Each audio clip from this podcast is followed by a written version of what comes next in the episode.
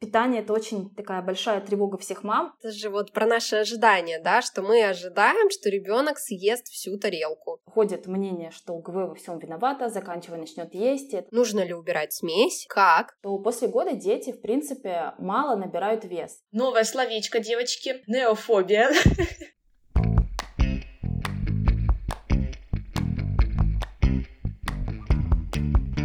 Скажи, мама. Мамский чат. Всем привет, с вами подкаст «Мамский чат» и его ведущие. Меня зовут Лиза. Когда-то, давным-давно, когда наши дети были еще маленькие, и мы только-только вводили прикорм, а мы позвали в гости прекрасную Алену, которая нам поведала о всех тайнах ведения прикорма. И вот спустя много времени наши дети выросли, появилось, оказывается, еще много вопросов, хотя, казалось бы, должны были уже во всем разобраться, но нет, вопросов также много, и сегодня мы будем с ними разбираться. Сегодня хотим поговорить о особенностях возраста от одного года и какие бывают с этим проблемки. Всем привет! Меня зовут Настя. Удивительно, но мы получили так много вопросов, потому что я, честно говоря, думала, что после ввода прикорма и после года мы уже как будто пожинаем плоды наших трудов, которые мы как бы применяли э, с полугода и до года. Но оказалось, что очень много трудностей, с которыми сталкиваются родители, поэтому мы сейчас будем проходиться по нашим вопросам, которые мы подготовили касаемо этой темы, плюс э, ваши вопросы также зададим Алене. Хорошо, Алена, добро пожаловать! Пожаловать. Спасибо еще раз большое, что ты к нам пришла. Расскажи еще раз о себе, кто выпуск с тобой не слушал, кто вот первый раз будет сейчас с тобой знакомиться. Всем привет, меня зовут Алена Кофтаева, я консультант по прикорму, пищевому поведению детей, работаю с детьми от начала прикорма, то есть месяцев с четырех-шести и до примерно лет четырёх. То есть помогаю мамам наладить питание, в принципе, с любыми проблемами с питанием помогаю. Какие могут быть проблемы в возрасте ребенка от года? Мне кажется, вот первое, что мне приходит на ум, когда ребенок становится избирательным в еде, когда он отказывается от чего-либо, когда... Ну, давай по порядку. Давайте, давайте сначала начнем. Ну, про избирательность, конечно же, да, мне кажется, это самое тревожащее после года, но это уже немножечко последствия каких-то неправильных моментов, и все эти моменты нужно, мне кажется, с самого начала разбирать, начать с самого главного. И самое главное, за что всегда переживают родители, за то, что ребенок голодает, за то, что ему не хватает питания, либо он плохо набирает вес. Иногда неосведомленность мамы в каких-то вопросах, она приводит к последствиям плохим с аппетитом ребенка. Например, мамы начинают очень переживать за вес ребенка, который перестал его набирать. То есть вроде бы набирал-набирал, и после года начинается такое, что либо вообще не набирает, либо набирает по сто грамм, и все двигается очень медленно. И иногда даже врачи тоже начинают еще больше нагнетать панику, говорить, что все плохо, давайте кормите очень много, чтобы ребенок точно был набор веса. Но если мы будем разбирать, как же ребенок набирает вес, то мы поймем, что после года тоже есть свои особенности, да и до года, в принципе, тоже. Что после года дети, в принципе, мало набирают вес, и это не какая-то патология, его не нужно кормить для того, чтобы он набирал, а что это абсолютно нормально. Потому что если за первый год ребенок действительно очень много набирает вес, потому что, например, ребенок рождается три килограмма, а в год, ну, примерно в среднем весит где-то десять килограмм, то есть он набирает почти что в три раза больше веса, и, соответственно, ему и питание тоже нужно больше. После года уже вес набирается не так активно. Примерно ребенок может набрать с года до двух где-то от нуля даже до двух килограмм. То есть э, зависит, опять же, от того э, момента, что он набрал в год. То есть есть детки поменьше, которые, допустим, там весили восемь килограмм в год, тогда они наберут, скорее всего, побольше за этот год, то есть ближе к двум килограммам. А есть детки, которые такие крупненькие, весь первый год были по верхним границам, соответственно, они наберут поменьше, может быть, даже меньше килограмм, может быть, даже пятьсот грамм. Вот я, например, как раз мама такого ребенка, который набрал, не знаю, наверное, за вот второй год жизни где-то пятьсот грамм, но при этом все было хорошо, потому что у деток идет, наоборот, рост в высоту, то есть он как бы вытягивается, у него развивается мозг активно, все силы направлены туда, и, соответственно, веса набирать много не нужно, соответственно, и еды тоже для этого много не нужно. Здесь не нужно как-то ребенка заставлять кушать, да, то есть нужно смотреть динамику и смотреть на его аппетит, на его питание, то есть все ли э, с этим хорошо, нет ли такого, что заставляете кушать, нет ли каких-то проблем таких видимых, и с ними уже работать. А что, если вот все-таки педиатр смотрит и говорит: маме, вам обязательно нужно кушать больше, потому что, ну, ноль, допустим, да, даже там не пятьсот грамм, а вообще все набора нет, остановился как будто вес. А в этом случае, ну, то есть есть ли вообще способы заставить ребенка кушать больше, потому что для меня это кажется вообще невозможным, так как у детей, если ты все правильно, условно, да, организовала, то у них свой, естественно, вот этот тумблер вырабатывается, да, когда они понимают: я наелся, все, я перестаю кушать, а, я хочу кушать, я иду и кушаю. И как ты как бы в ребенка впихнешь больше, чем он готов съесть? Да, то действительно никак это не сделаешь, но иногда родители не всегда создают такие условия, где ребенку можно скушать больше, то есть он бы в принципе поел бы больше, но родители не всегда замечают какие-то моменты, которые нужно исправить.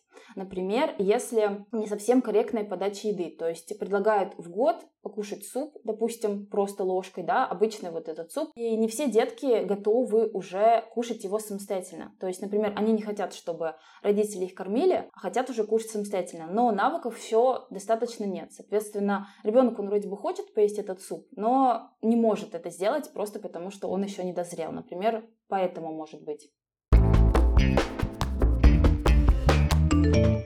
Хорошо, а как вот быть с теми детками, которые в принципе мало едят, про них еще говорят, да, мало ешки, и в этот момент родители, конечно же, паникуют очень сильно, потому что, ну как же, голодные, и сон нарушаться, да, может, там, ночной, дневной и так далее. Ну, тут нужно посмотреть, опять же, это малоежки или не малоежки, может быть, это как раз ребенок ест нормально по своему... по своей сытости, но родителям кажется, что дети едят мало, да, то есть не знают нормальных объемов еды, сколько должен съедать ребенок, что это не объемы взрослого, что детки на самом деле кушают мало. Также забывают про то, что как раз из-за того, что вес медленнее уже набирается после года, соответственно, и питания нужно не так много, да, особенно если у нас есть у ребенка еще гэ вэ или и вэ после года, то, соответственно, прикорма будет не настолько много. Я не говорю, что оно как-то сильно на это влияет, но все равно объем питания будет забирать молочное питание, и, соответственно, будет меньше еды. И ребенок, он, если у него все правильно организовано, то он будет в своем темпе набирать вес, и, соответственно, порции тоже будет со временем увеличивать. То есть тут не нужно паниковать, а нужно постараться создать максимально комфортные условия, и тогда все будет хорошо. Про, знаешь, мне еще очень интересно, вот когда к тебе на консультацию приходят такие мамы, которые очень сильно переживают, да, паникуют по поводу того, что детки кушают мало. Работаешь ли ты еще вот с, ну, с такой с психологией материнской, потому что зачастую все-таки это же вот про наши ожидания, да, что мы ожидаем, что ребенок съест всю тарелку, что ребенок будет кушать каждый прием пищи. То есть у нас есть эти ожидания, и из-за этого в том числе и формируется вот эта паника, тревожность, а может быть даже и агрессия. Да, на ребенка. Да, это прямо сто процентов. Мне кажется, ни одна мама, что ко мне приходила, не обошла это все стороной. То есть это действительно нужно еще работать не только с малышом, но и именно с пониманием мамы. Я всегда этому уделяю очень много внимания и для этого объясняю, как все устроено. То есть не просто говорю, что нужно вот так вот, вот так вот кормить, делайте, тогда будет все хорошо, а именно объясняю еще психологию ребенка. То есть я это изучаю дополнительно, чтобы маме помочь все это объяснить, и, соответственно, ей становится легче, да, то есть можно даже такой прием применить, но это больше не психологический, но все равно маму он может меньше тревожить, когда мамы могут записывать все, что ребенок кушает. Или если ребенок действительно кушает нормально, то есть я посмотрела по всем параметрам, все хорошо, но маме все равно кажется, что недостаточно, и вообще такие фразы промелькивают, что это вообще не еда, он вообще не наелся, то можно прямо наглядно записывать, что ребенок поел. Точнее, не записывать, а наглядно на это посмотреть. Например, ребенок что-то кушает, допустим, он съел там пять кусочков оладушка.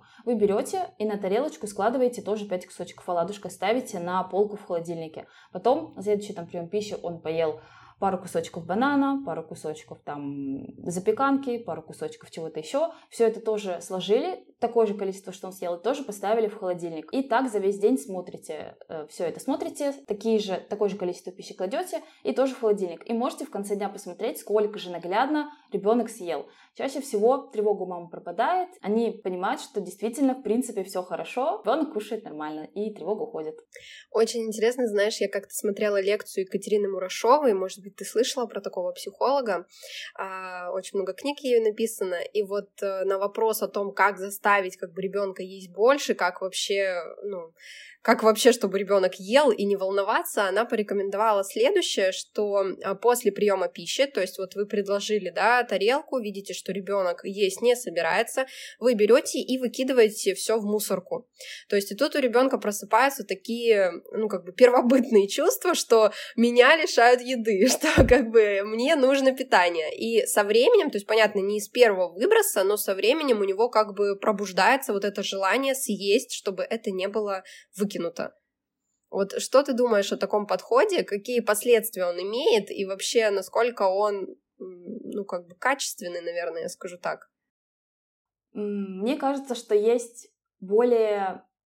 мягкие. Сказать, более мягкие подходы, чтобы показать ребенку. Ну, во-первых, если мы просто не будем его заставлять давить, не говорить там «попробуй кусочек» и подобные фразы, то тогда, если вообще просто отстанем от ребенка, будем заняты сами своей едой, то у него и не будет, будет наоборот желание кушать. По поводу выброса еды, в принципе, это делать можно, но если только ребенок не доел, вы тоже не хотите кушать, то есть вы наелись, тогда, конечно, можно выбросить, если эта еда никому не нужна. С такой целью, да. Но с другой стороны, если особенно это уже ребенок подросший, мне кажется, тут можно нарваться на истерику, потому что это еда ребенка, и ребенок может взбунтоваться, почему выкидывают его вещи, особенно если вы приверженец того, чтобы помогать ребенку личные границы отстаивать, то есть тут может быть такая ситуация.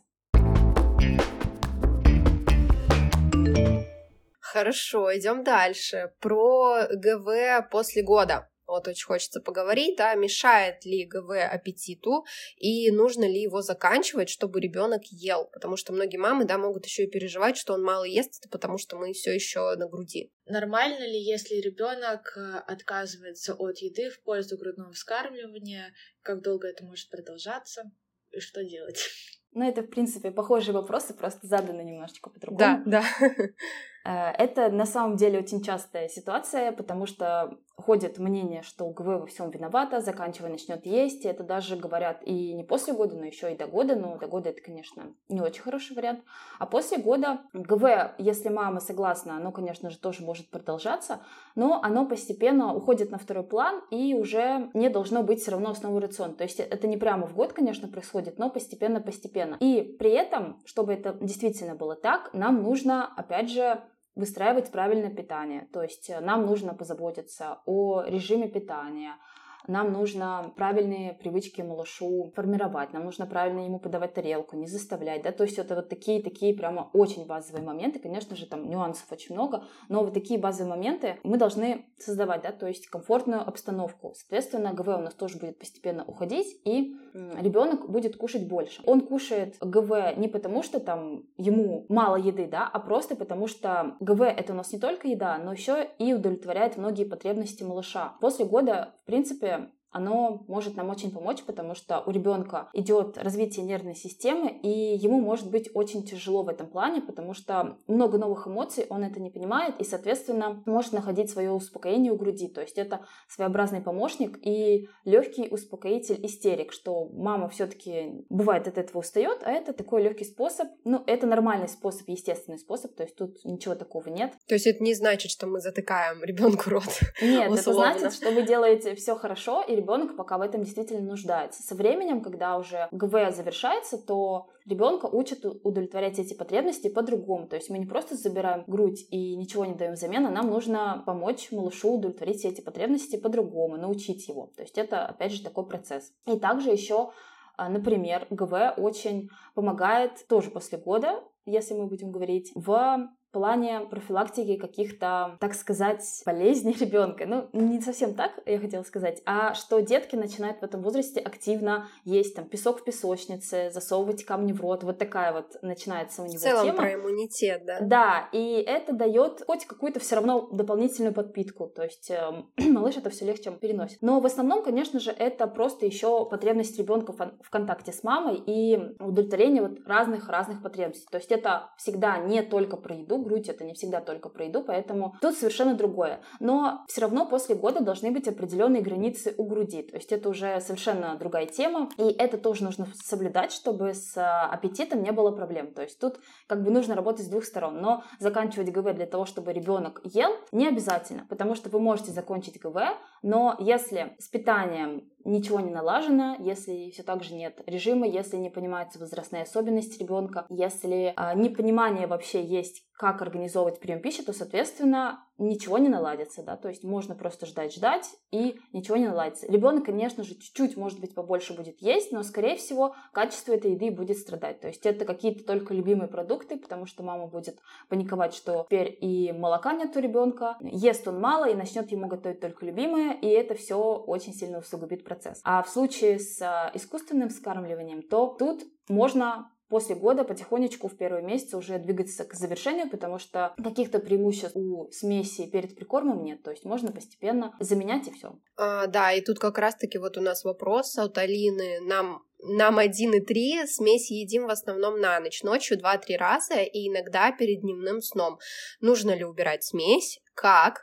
А, уменьшить дозу не получается. Если он не доедает, орёт, пока ему не дадут еще. Отказывается от каш на ночь, биолакта, кефира и так далее. То есть заменить у нее не получается чем-то. Тут...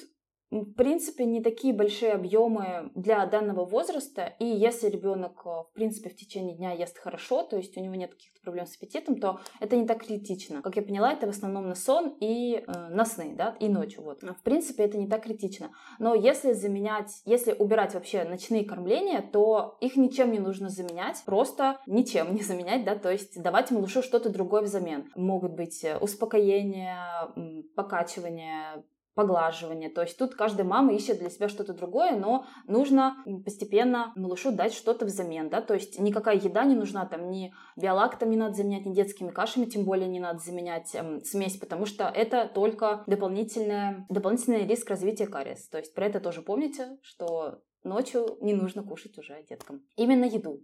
И вот эта мама пишет также вопрос, это как в дополнение, знаешь, о том, что вообще вот у них с едой происходит.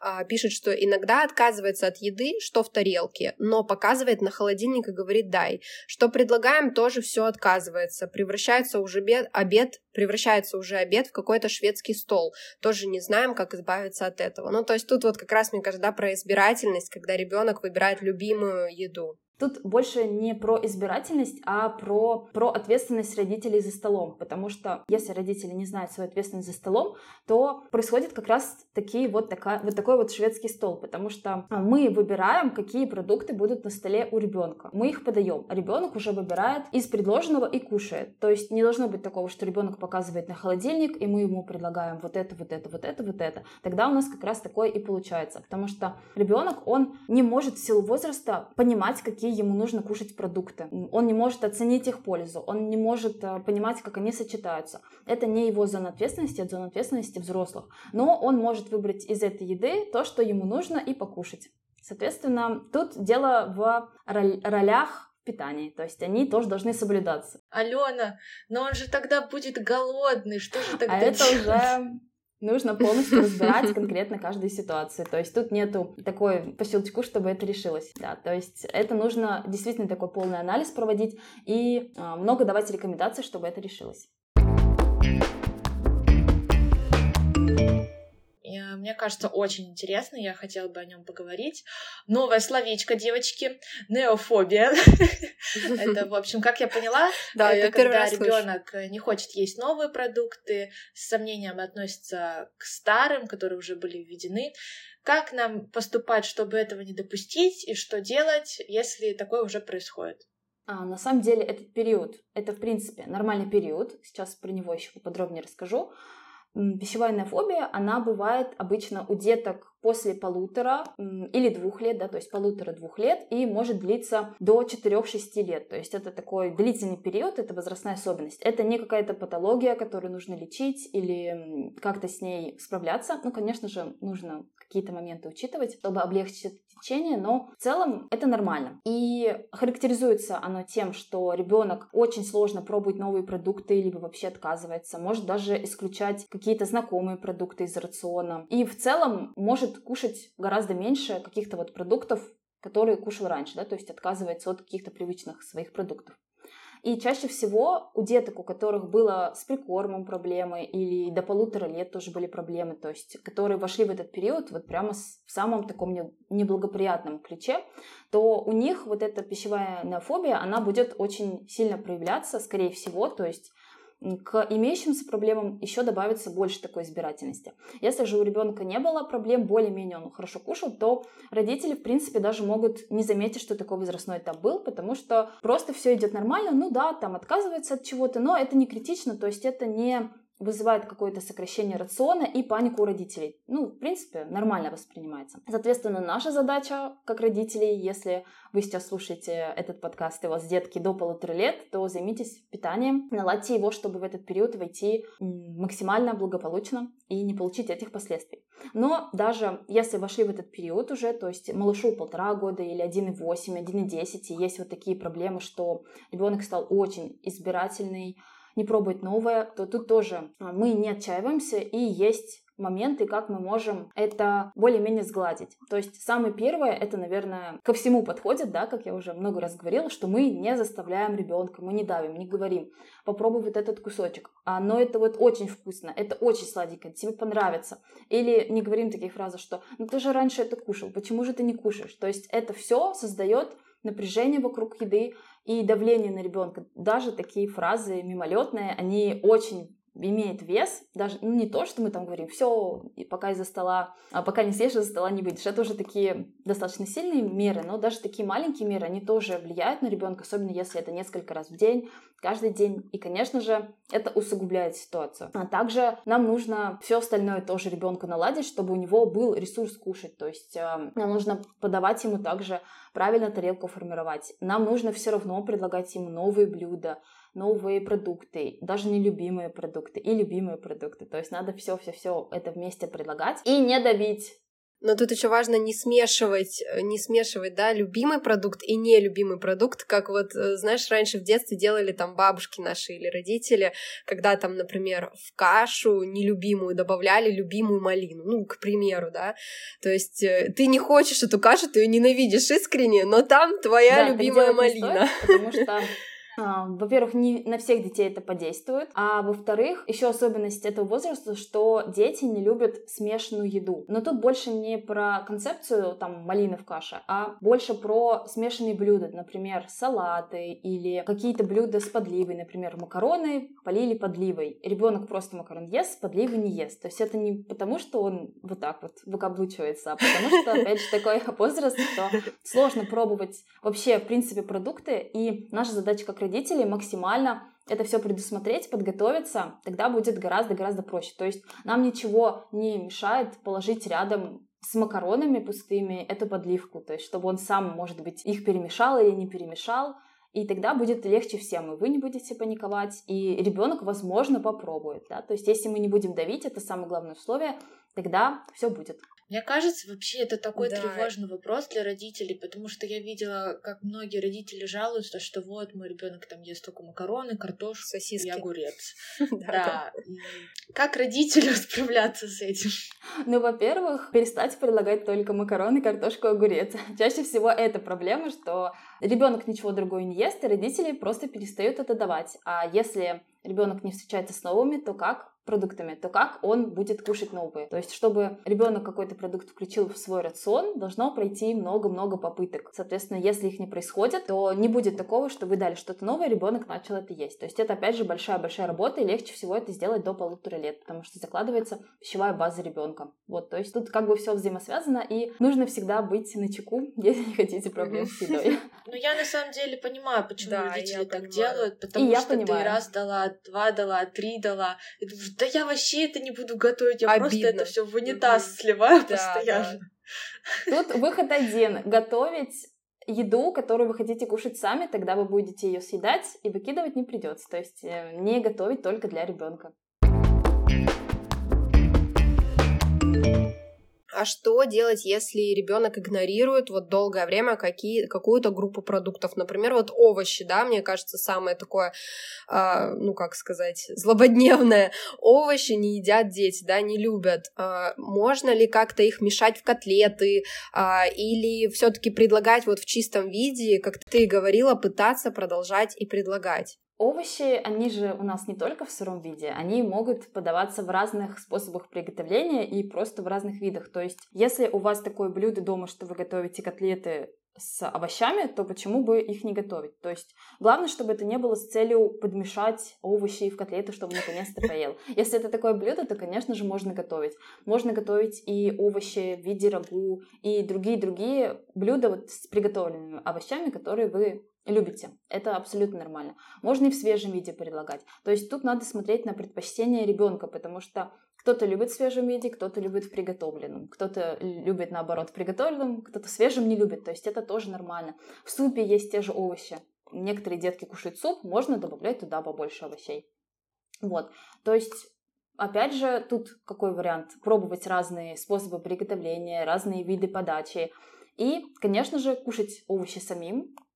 И не заставлять ребенка есть овощи, предлагать их, да, то есть если мы не будем предлагать, если у нас к приему пищи всегда, например, макароны, котлета и три кружочка огурчика, вот это не значит предлагать овощи, потому что это один овощ, а остальное где, да, то есть если это всегда-всегда, я вот такое очень часто вижу и говорят, что родители, мы предлагаем овощи, но это не совсем то, то есть это очень мало овощей, нужно их гораздо больше. Еще я знаю, знаешь, классный лайфхак видела, делать соусы для овощей, то есть чтобы можно было макать, и вот зачастую тоже привлекает ребенка, что вот этот сам процесс интересен, когда ты макаешь куда-то что-то, ну вот я по стеже своей смотрю, ей когда-то вот нам помог очень сильно этот лайфхак. Да, очень хороший вариант. Можно делать даже хумус, например, и тогда да. получится еще и группа белка. То есть это здорово. Кому-то действительно заходит. То есть можем пробовать любое. Главное, чтобы это не было какими-то обманными способами и с э, заставлениями. Ну вообще, да, дети так индивидуально, потому что ты вот говоришь, да, что у них сейчас возрастная особенность, когда они не любят смешивать, да, там вот салаты ты привела в пример. Но у меня Стеша, вот, например, она как раз-таки овощи вот в виде салатов и ест. Она очень любит салаты. А мой фанат салаты. Подливы. То есть это тоже индивидуально. Конечно, конечно. То есть, скорее всего, у вас так произошло, потому что у вас детки хорошо едят. Тогда им не страшно это. Но те, кто плохо кушает, им наоборот нужно максимально простую еду, не смешанную. Скорее всего, им так больше будет нравиться. Очень интересно про сладкое. Я, если честно, ожидала, что будет много вопросов от слушателей конкретно по этой теме, потому что я знаю, что это вызывает дикие истерики в магазине, да и дома тоже их куча, да, когда ребенок уже знает, где что лежит, когда он понимает, как особенно к этому добраться, вот, и думала, что будет очень много таких вопросов, но вот от слушателей, кстати, ни одного про сладкое, но от меня будет, от нас с Лизой. Очень интересно, как выстраивать правильное отношение со сладким. Что тут вот важно знать, такое ключевое? Ну, во-первых, сначала нужно понимать, что, в принципе, до двух лет сладкое не рекомендуют. То есть это такая рекомендация, которая есть, да, но, как я понимаю, не все родители далеко готовы этому следовать, потому что кто-то чисто сам решает давать уже шесть месяцев там печенье и все, то есть считает, что сладкое необходимо. Вот, то есть, опять же, это выбор мамы, но есть официальные рекомендации вот такие. Но чаще всего где-то вот уже с, с года до двух, то дети, скорее всего, знакомятся со сладким, вот, то есть хотя бы в каких-то количествах. Особенно если есть старший ребенок, потому что я вот с этим столкнулась, у меня сестра подросток, и она постоянно таскает какое-то сладкое, и мне кажется, что вот Стеша первый раз познакомилась со сладким именно благодаря вот второму старшему ребенку, который активно участвует, естественно, в жизни нашей семьи. И вот очень интересно вот тоже эту тему затронуть, да, когда ребенку, допустим, первому пять лет, он уже взрослый, ему уже как бы родители позволяют больше, да, условно по возрасту и по нормам ему уже как бы можно.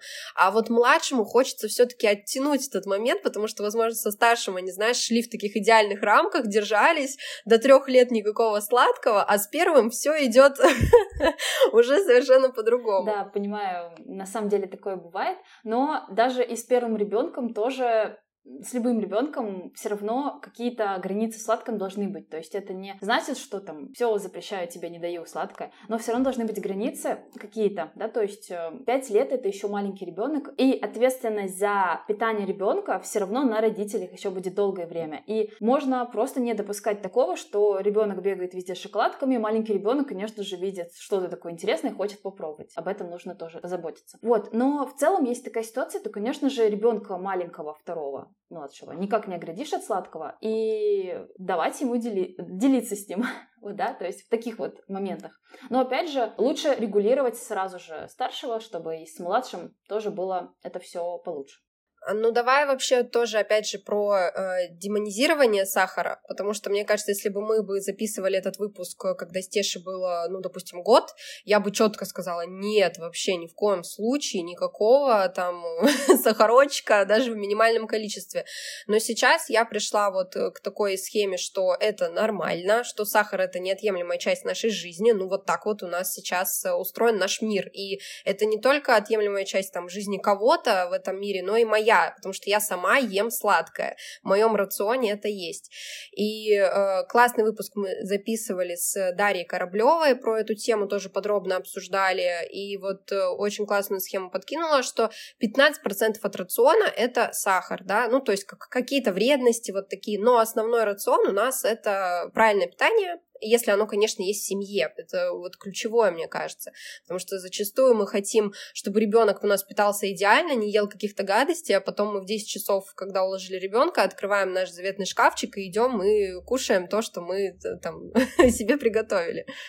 Да, все в принципе так и есть. Это правда, что родители, которые очень сильно заботились о питании ребенка, не давали сладкое там до двух лет, есть такие действительно, или минимизировали хотя бы, то они не хотят, чтобы испортилось то, что они с таким очень сильным трудом налаживали, потому что все равно, даже если с самого начала строить правильное питание, это не просто по щелчку пальца, это каждый день ты прилагаешь усилия, потому что иначе не будет поддерживаться, и все пойдет не очень хорошо. Поэтому, конечно же, тут страх оправдан, но в этом В этот момент родители могут идти по двум путям. Они могут начать жестко запрещать сладкое, тогда пойдет все как раз-таки не очень хорошо, потому что идет запрет. И это, наверное, самое главное в сладком, что не должно оно быть запрещено, прямо вот словами, да, что тебе это нельзя, потому что тогда мы выделяем сладкое, что тебе действительно его нельзя, а ребенок его наоборот очень начнет... хочется. Да, его наоборот очень хочется. То есть у нас устроен так мозг, и у нас, у взрослых и у детей, если нам что-то запрещают, то мы, конечно же, это хотим. То есть такого а, быть не должно. Это, наверное, основа. Поэтому очень важно знать, как ребенка подготовить к сладкому, к взаимодействию с ним, потому что это должно быть как раз-таки с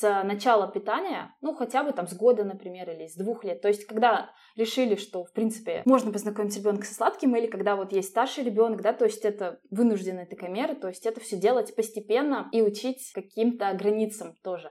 Но не запрещать сладкое — это не значит, что мы будем его давать всегда на каждую просьбу ребенка. Вот он подходит к шкафчику, просит сладкое, мы ему даем, да, или в магазине просит что-то купить, и мы ему даем. То есть это не в таком формате, потому что это вот как раз вторая категория мам, с которой я знакома, то они знают, что сладкое запрещать нельзя, да, то есть эта самая демонизация, она не нужна, и чтобы у ребенка не было тяги к сладкому, они, наоборот, предлагают просто всегда-всегда-всегда. И у меня вот как раз была недавно такая мама, которая очень бережно восстанавливала питание ребенка лет до двух, а потом началась тяга к сладкому у ребенка. Но это, в принципе, нормально, что ребенок интересуется едой, потому что сладкое — это еда, по сути. Тут ничего такого нет, и это больше наши какие-то представления взрослых, что это плохо, потому что нам взрослые наши родители так говорили. Но на самом деле это тоже часть рациона, и ребенка, в принципе, с этим нужно знакомить. Эта мама начала давать всегда сладкое. То есть хочешь мороженое — пожалуйста, хочешь в магазине что-то купим — пожалуйста, и так далее. То есть не было границ, да, а за питание ребенка ответственны взрослые. Пришло все, привело все это к тому, что в три года у нее дочка предпочитает в основном сладкое, кушает одни конфетки, не хочет есть другую еду, то есть съедает одну ложку, уходит и, или просит сладкое, да, то есть как бы вообще запрещать это плохо и вообще разрешать это плохо. Должна быть какая-то золотая середина в этом плане. Это наш девиз. Опять же. Да, опять же, нужны какие-то границы. Соответственно, что можно делать тут самое простое, это предлагать сладкое вместе с едой. То есть это, наверное, такое самое-самое главное правило. Мы кладем там что-то покушать ребенку и можем положить сладкое. Но это если уже ребенок там с сладким знаком, то есть не обязательно это делать специально. Но если вы знаете, что он там любит печенье или там конфеты или что-то еще, положить это вместе с едой. И дальше уже все зависит от мам, потому что какие-то мамы будут паниковать, что нет, он сейчас только сладкое поест, наест и уйдет. А кто-то будет спокойно. Да, я так делаю. И спойлер, все хорошо, она ест и печеньку, которую я кладу, и другую еду тоже. Да, у меня тоже ребенок так делает. Но опять же, тут должно быть выстроено много факторов. Да, это не просто так. То есть просто так это не будет работать. Да, то есть опять же, это тоже такая большая-большая работа. Да, это последствия многолетнего труда. Да. Скорее всего, это действительно так. Что еще про сладкое можно сказать? Что сладким не нужно утешать. То есть ребенок упал, там, например, говорят, ну не плачь, покушай конфетку, да. Вот в таких вот ситуациях тоже не нужно, не нужно это делать. Также не нужно давать сладкое после еды или за съеденную еду. Что вот съешь сейчас всю еду и будем, потом только я тебе дам там конфетку, да. Или пока все не съешь на тарелке, я тебе не дам сладкое. Тут тоже сладкое выделяется как особенная еда, предпочтительная. И ребенок, в принципе, эта схема может на самом деле работать, но ребенок будет съедать эту основную еду не потому, что он хочет, а потому, что он хочет сладкое. То есть тут, опять же, у нас нарушаются такие моменты. И ребенок может все равно постепенно отказываться. Когда ты живешь в таком давлении, что-то будет, что-то пойдет не так сто процентов потом. Вот. И также, например, не нужно наказывать лишением сладкого. Да? Там, ты себя плохо ведешь, не получишь конфет в таких случаях. Или мотивировать что-то делать сладким. Я очень часто на детской площадке вот этим летом слышала, что дети не хотят куда-то идти и говорят, ну, пойдем мы сейчас с тобой в магазин и там купим конфетку. Вот это просто классика сегодня, этого лета у меня была. Вот. И, соответственно, конечно же, мы не зовем туда купить там брокколи или морковку, мы зовем купить туда конфетку. Поэтому, конечно же, тяга, она будет расти, расти, расти. Вот из таких моментов она и складывается. Блин, а я тоже так делаю. Вот Стеша не хочет уходить с площадки. Я говорю, пойдем домой, там биолактик попьем. Да, еще мороженое. Вот, еще я мороженое биолактик, биолактиком заманивала. И еще классно ты сказала про наказание и про поощрение тоже хочется поговорить. Вот, например, когда ребенок, не знаю, сходил в детский садик, и мы приходим забирать и как-то, ну, поощряем сладким. Является ли это негативной ассоциацией? Я, кстати, так делаю, я прихожу с соком за ней.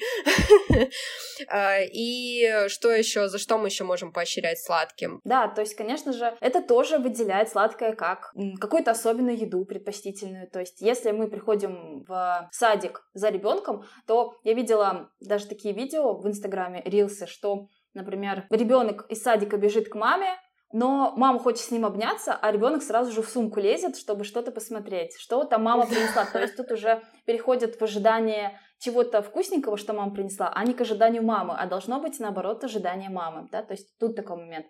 Вы можете чередовать, когда-то приходить э, без сладкого, когда-то... Ну, лучше вообще не только сладкое, можно же любой приносить, там, фрукт какой-нибудь или просто какое-то времяпрепровождение интересное потом предлагать, просто общаться, не обязательно что-то приносить. Ну, или какой-то подарочек. Ну, можно подарочек. Ну, интересно, хотите. Да, хорошо, будем чередовать. Да, я хотела пожаловаться, ну ладно, уже не буду.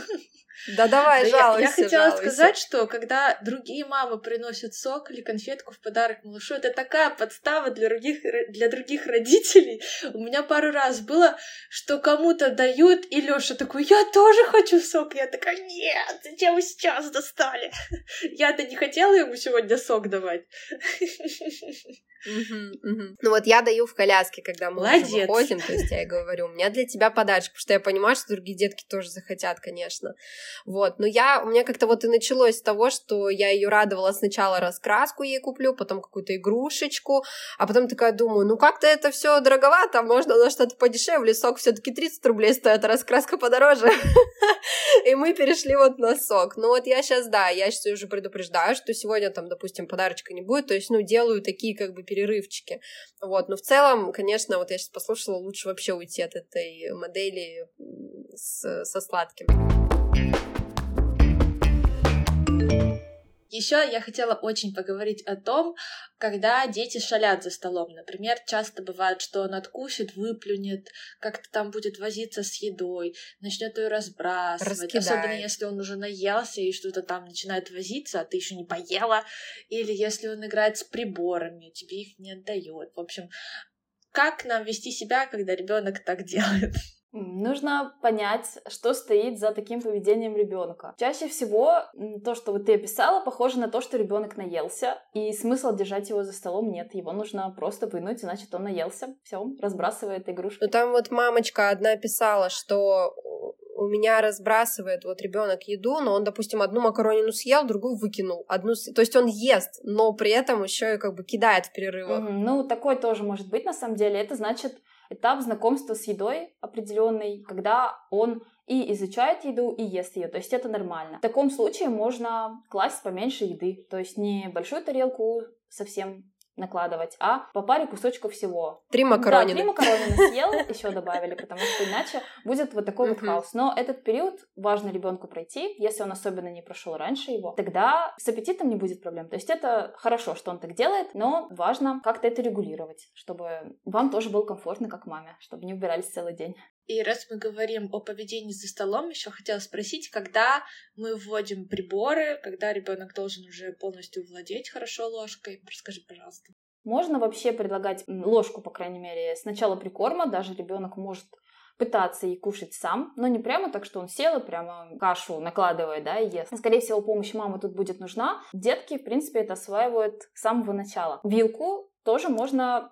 Чуть-чуть попозже, там, месяцев восемь-десять. То есть, опять же, каждая мама сама выбирает, потому что некоторым сначала страшно, можно это попозже сделать. Но приборы мы все равно даем, мы все равно с ними знакомим. Но главное, чтобы это не было в таком виде, что вы даете ребенку ложку, он ей играется, и пока он ей играется, вы кормите. Вот этот формат не подходит, потому что здесь ложка как отвлечение выходит. И, соответственно, ребенок ничему не учится и еще и не развивается в плане еды. То есть он не повышает свой интерес к еде. А, вот.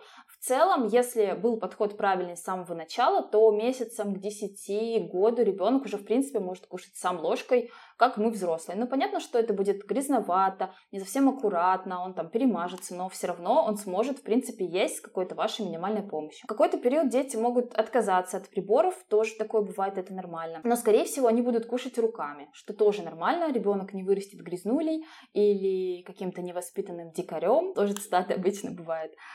Это нормально. Потому что главное, что он ест сам. А если вы будете предлагать приборы, кушать ими сами, показывать пример, то никакой еще человек не вырос, чтобы кушать только руками, да? Ну и в целом даже есть руками у нас для нашей культуры нормально. То есть мы едим, что там, овощи можно есть руками, хлеб, пирожки, мясо. То есть это нормально, пиццу, да. То есть это нормально, это не значит, что плохо, да? Мы не все едим приборами. Соответственно, ребенок пока учится, он тоже может есть руками. Даем удобную еду ребенку. Да, и тут мама даже одна писала, нужно ли ругать за то, что ест руками. А смысл какой? Чего мы добьемся? Только ребенок будет психовать. Чтоб не ел руками. Тогда он вообще не будет есть. Это приводит к этому. То есть это любого возраста относится, к любому возрасту относится.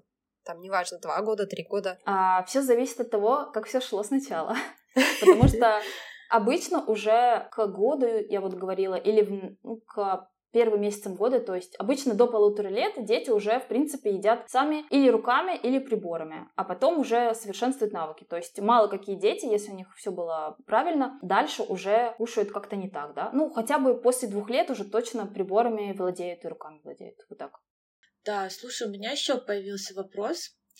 Встречала тоже такую проблему, что взрослый ребенок уже достаточно там около двух лет, но он не хочет есть сам, а просит, чтобы его кормили с ложечки.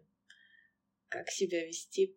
Да, такое тоже может быть, и это как раз тоже возрастная особенность, где-то с полутора до двух лет тоже такое бывает. Зависит от ситуации, как себя вести. Часто просто дети хотят покормить, чтобы их покормили, значит, мы их можем покормить. Или это может быть сопряжено тем, что что-то новое случилось в жизни ребенка, родился еще младший ребенок. и хочется больше внимания, или пошел в садик, хочется тоже больше внимания, либо еще какие-то стрессы. Соответственно, если это действительно есть, то мы кормим его самостоятельно, да, то есть отвечаем на запрос. Я не говорю, что каждый раз. Отвечаем на запрос, когда он есть, то ничего страшного не будет, если мы его покормим. Но все равно даем ему инициативу, даем ему приборы, чтобы он кушал самостоятельно. То есть вы садитесь кушать сами и говорите, что могу тебе дать три ложечки, дальше ты будешь сам, потому что мы сейчас кушаем вместе, я тоже кушаю, да, то есть как-то стимулировать это. Либо вы кушаете там две ложечки, одну даете ему, а пока вы съедаете свои вторые две ложечки, он может сам попробовать. То есть как бы инициируем эту деятельность. Но в принципе это нормально, да, но если это прямо постоянно-постоянно, нужно посмотреть, что происходит, да, то есть какие-то могут быть психологические причины. Да, для меня это, кстати, было в какой-то момент удивлением, потому что, ну, у нас так получилось, то, что я вот предлагала Стеше просто ложку, клала рядом с тарелкой, и я не кормила ее с ложки, ну, прям никогда, наверное. Ну, то есть вот там какие-то очень редкие случаи, очень редкие. И недавно общалась с одной мамой, она говорит, вот она как раз-таки кормила с ложечки, но при этом она нас самоприкорме, то есть она так чередует. И она говорит, что вот сейчас он как бы больше ложечку предпочитает, и для него это как, ну, забота мамина, проявление любви. И если вот так резко лишить, она очень боится, что, ну, как лишу своей заботы, что ребенок не поймет. Вот раньше мама обо мне заботилась, любила, кормила, а сейчас раз и уже нельзя. Почему? Тут можно давать заботу и другими способами, то есть не только же за столом мы ее даем, а и при личном общении потискать побольше, пообнимать, почитать книжки, какое-то время интересное провести в игру, поиграть, то есть это же тоже про заботу, да, то есть уделять ребенку больше времени, а за столом можно чередовать и так, и так. Пробежимся по вопросам, да, теперь в конце выпуска, те, которые мы не затронули, ответы на которые пока еще не прозвучали. Такой короткий сейчас, такой блиц, Алён, давай, чтобы сильно не расти. Вот пишет нам девушка Виктория. Еще интересно, сколько хлеба допустимо есть ребенку в день, и нужно ли отслеживать количество выпитой воды? Я предлагаю с каждым приемом пищи и в промежутке, а ребенок сам уже решает, сколько пить. В принципе, по поводу воды все правильно делаете, никак это отслеживать не нужно, если доступ к воде есть в течение дня, и каждому приему пищи тоже предлагаете, то значит ребенку будет этого хватать. Ну, соответственно, если у вас принято пить в семье, то все будет хорошо. По поводу хлеба, тут нету каких-то вот определенных норм, потому что если ребенок ест только хлеб за весь день, конечно же, это ненормально. Но если мы правильно формируем приемы пищи, то у нас не может быть только хлеб, да, то есть мы там кладем и овощи, и фрукты, и белок. Соответственно, если мы положим немножко хлеба, и другую еду тоже положим, то э, не будет какого-то переизбытка, то есть э, это нормально. Пишет Юлия, у меня вопросы. Как долго длится период, когда ребенок откусывает и выплевывает все, что тверже макарон? Яблоки, груши, огурец. Раньше грызла, сейчас не хочет, надкусывает и выплевывает. Каши типа гречневых и овсяных хлопьев тоже не ест, ну, либо может съесть две ложки, а дальше выплевывает. Зато детские однородные с удовольствием. Когда... Да, вот, все, вот этот вопрос. Угу. Там уже другой вопрос про ложку, мы на него отвечали. Тут, опять же, возраст какой, не сказано? один-один. один-один. В принципе, такое может быть. Иногда такое бывает, что ребенок выплевывает, потому что, например, ему не подходит консистенция еды, да, например, он, в принципе, может кушать что-то твердое, но настолько твердое, как ему когда-то предложили, он не может, да, например, он может кушать мягкий огурец, но если ему предложили сыр, он чуть-чуть потверже, например, ребенок может не справиться. Такое бывает. Может быть, из-за того, что он слишком много откусил, не справился с этим. Также может быть просто возрастная особенность, что ребенку интересно посмотреть, что он там прожевал и что изо рта у него может вывалиться, да, то есть это тоже нормально, в принципе. Может быть из-за того, что ему не понравился вкус. Такое бывает даже с любимыми продуктами, что он его взял, поел и передумал есть. Выплюнул. То есть такое тоже бывает. Опять же, все от ситуации зависит. И в целом началась какая-то проблема с питанием, да, то есть э, после года обычно мамы сталкиваются с тем, что ребенок ест как-то по-другому, они не успевают перестроиться и делают все так, как делали. А ребенок немножко стал другой. Вот. Из-за этого тоже может быть, да, то есть что-то не так, возможно, в организации питания для данного возраста. Почему так происходит? А может быть, это и нормально. То есть просто вот какие-то эти моменты ему в данный момент не подошли.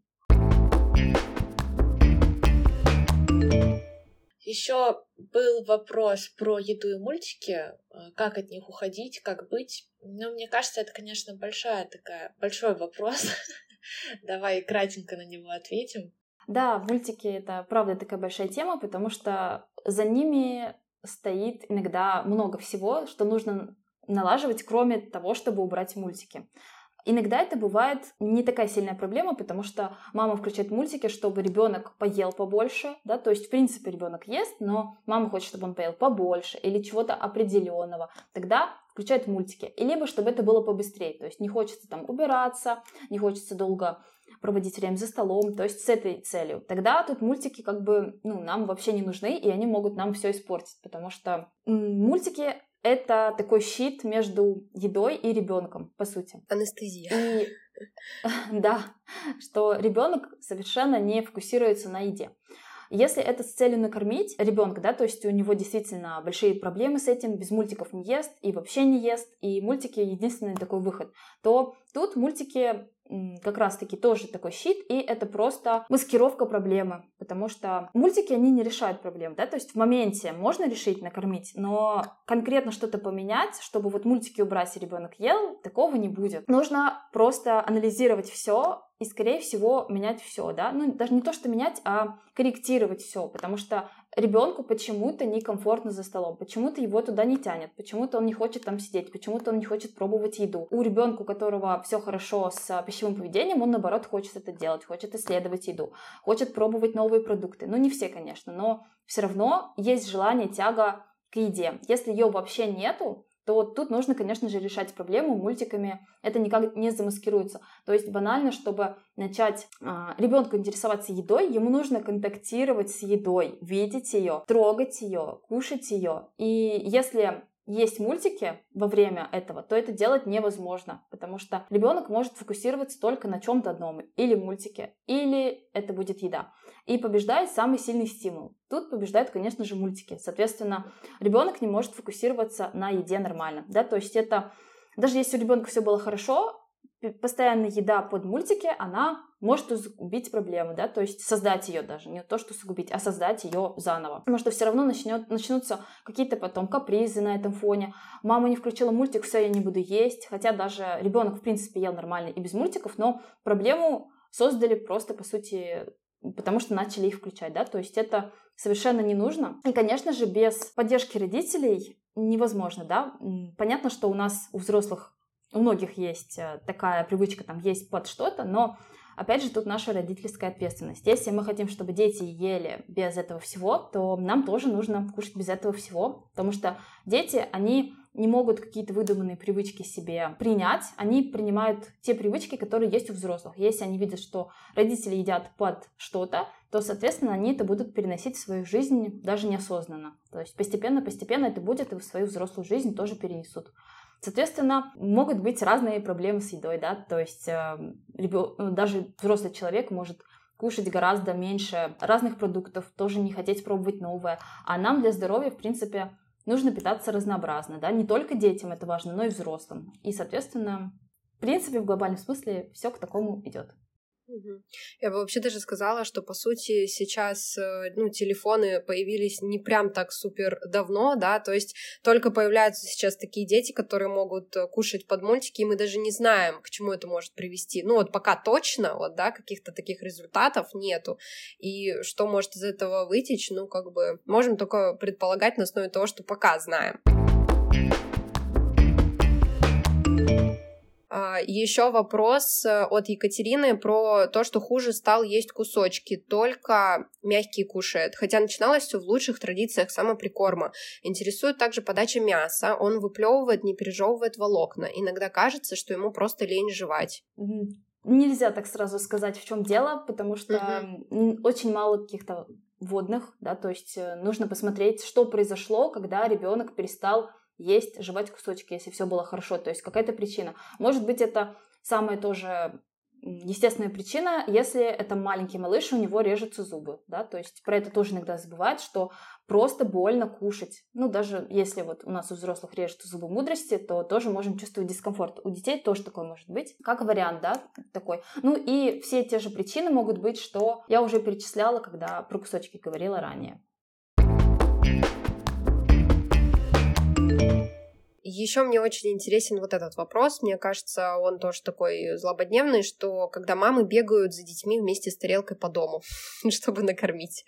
Хотя раньше такого не было. Как вообще этот момент предотвратить у своего ребенка, если подобное будет? Это все происходит как раз из-за тревоги мамы, что ребенок мало поел, плохо поел. Тут нужно остановиться и в моменте подумать, если вы еще не начали бегать за, с тарелкой за, за ребенком, то нужно посмотреть, что действительно вас волнует, почему вы туда идете, почему вы идете с тарелкой там, в комнату за ним, пока он играет. Может быть, проблема в том, что он там не ест, не сидит в стульчике или не хочет что-то конкретное кушать. То есть надо это проанализировать и решать проблему, потому что просто беготнёй за ребенком мы, конечно же, только все усугубим. Ребенок будет еще меньше идти за стол, потому что у него будет закрепляться новая модель поведения, что я могу не сидеть просто так за столом, это очень скучно, я могу бегать, а мама будет меня кормить. То есть из этого выбираться гораздо сложнее, чем просто заранее все это предотвратить. Скорее всего, здесь, например, у ребенка неподходящий ему режим питания, например, может быть, и мама сажает его за стол, а ребенок уходит, потому что он, например, не голодный. Такое вполне может быть, да, то есть непонимание, когда ребенку нужно кушать. Соответственно, если это повторяется много раз, мама уже это очень сильно раздражает, она идет стрелкой, кормит его, потому что когда ребенок чем-то увлечен, накормить его очень легко. Либо ребенку предлагается, например, какая-то еда, которая ему вообще не нравится. И нету выбора еды, то есть мы всегда стараемся ребенку предлагать разную еду, да, но не десять блюд, а просто, чтобы был какой-то выбор на тарелке. Если там только нелюбимое что-то, да, например, суп, ребенок его не любит, вы даете ему только суп, конечно же, скорее всего, он оттуда уйдет. Ну, мама может за ним бегать, но это не очень хороший тоже вариант. Вот, то есть, если у вас сейчас этого нет, то вы можете сами это не начинать, а остановиться, посмотреть, почему вы хотите так делать, предотвратить это. Если это уже есть, то с этим нужно разбираться. В первую очередь, перестать бегать за ребенком. Это самое главное. Да, конечно, казалось бы, ввели прикормы, можно расслабиться, а вот нет, девочки, мамам никогда да. нельзя расслабляться, все время нужно быть начеку. Так готовились к прикорму, столько всего изучали, а тут как будто еще больше нюансов вскрывается. Ну, действительно, это большой пласт. Тут и психология, и еда, mm-hmm. и потребности вообще базовые. И это еще все так сильно влияет на будущее ребенка, и действительно mm-hmm. так много тревоги у родителей из-за этого. Это же еще и здоровье вообще. Я всех понимаю, кто тревожится, я с вами. Да, спасибо, Алён, большое, что ответила на все вопросы слушателей, на наши вопросы. Очень классно, все по факту, без воды. Очень спасибо прям большое. Классные очень ответы были. Мы, в принципе, все обсудили. Если, дорогие слушатели, мы пропустили ваш вопрос, не ответили на него, то, пожалуйста, оставьте комментарий под постом о выходе этого выпуска. Ссылку на Алену мы оставим в описании к этому выпуску. Также у Алены, Алена ведет активно блог, и там вы можете найти много полезных материалов, записаться на консультацию, если вы в этом нуждаетесь. Так что оставим для вас ссылку обязательно для связи с ней. Да, спасибо, девочки, что пригласили. Было очень приятно. Приятно пообщаться. Я всегда рада ответить на вопросы о питании, потому что я буквально этим живу и горю. Мне это очень интересно. С каждым днем все интереснее, потому что так много разных случаев. И самое важное, мне очень нравится помогать мамам, потому что я понимаю, что питание — это очень такая большая тревога всех мам. И когда а, я получаю сообщение, что спасибо, мне стало гораздо спокойней, то я прямо, не знаю, мне становится очень хорошо, потому что я сама тоже мама, конечно же, и понимаю, насколько это все сложно, потому что ведь не только еда — это какая-то тревога, но еще и сон, еще и поведение ребенка. И так всего много, мама просто устает, и хочется хотя бы вот в какой-то одной теме хотя бы не переживать, хотя бы понимать, что вообще с ребенком происходит, и помогать ему в этом. Вот, поэтому я очень рада, и всех слушателей буду рада тоже с вами поближе познакомиться в соцсетях. Я есть и в Инстаграме, и ВКонтакте, где вам удобнее. В Телеграме тоже можете заходить. Буду всегда рада. Спасибо, что дослушали этот выпуск до конца. Не забывайте оставлять нам отзывы и оценки. Это очень важно. Всего вам хорошего. Пока-пока. Пока-пока.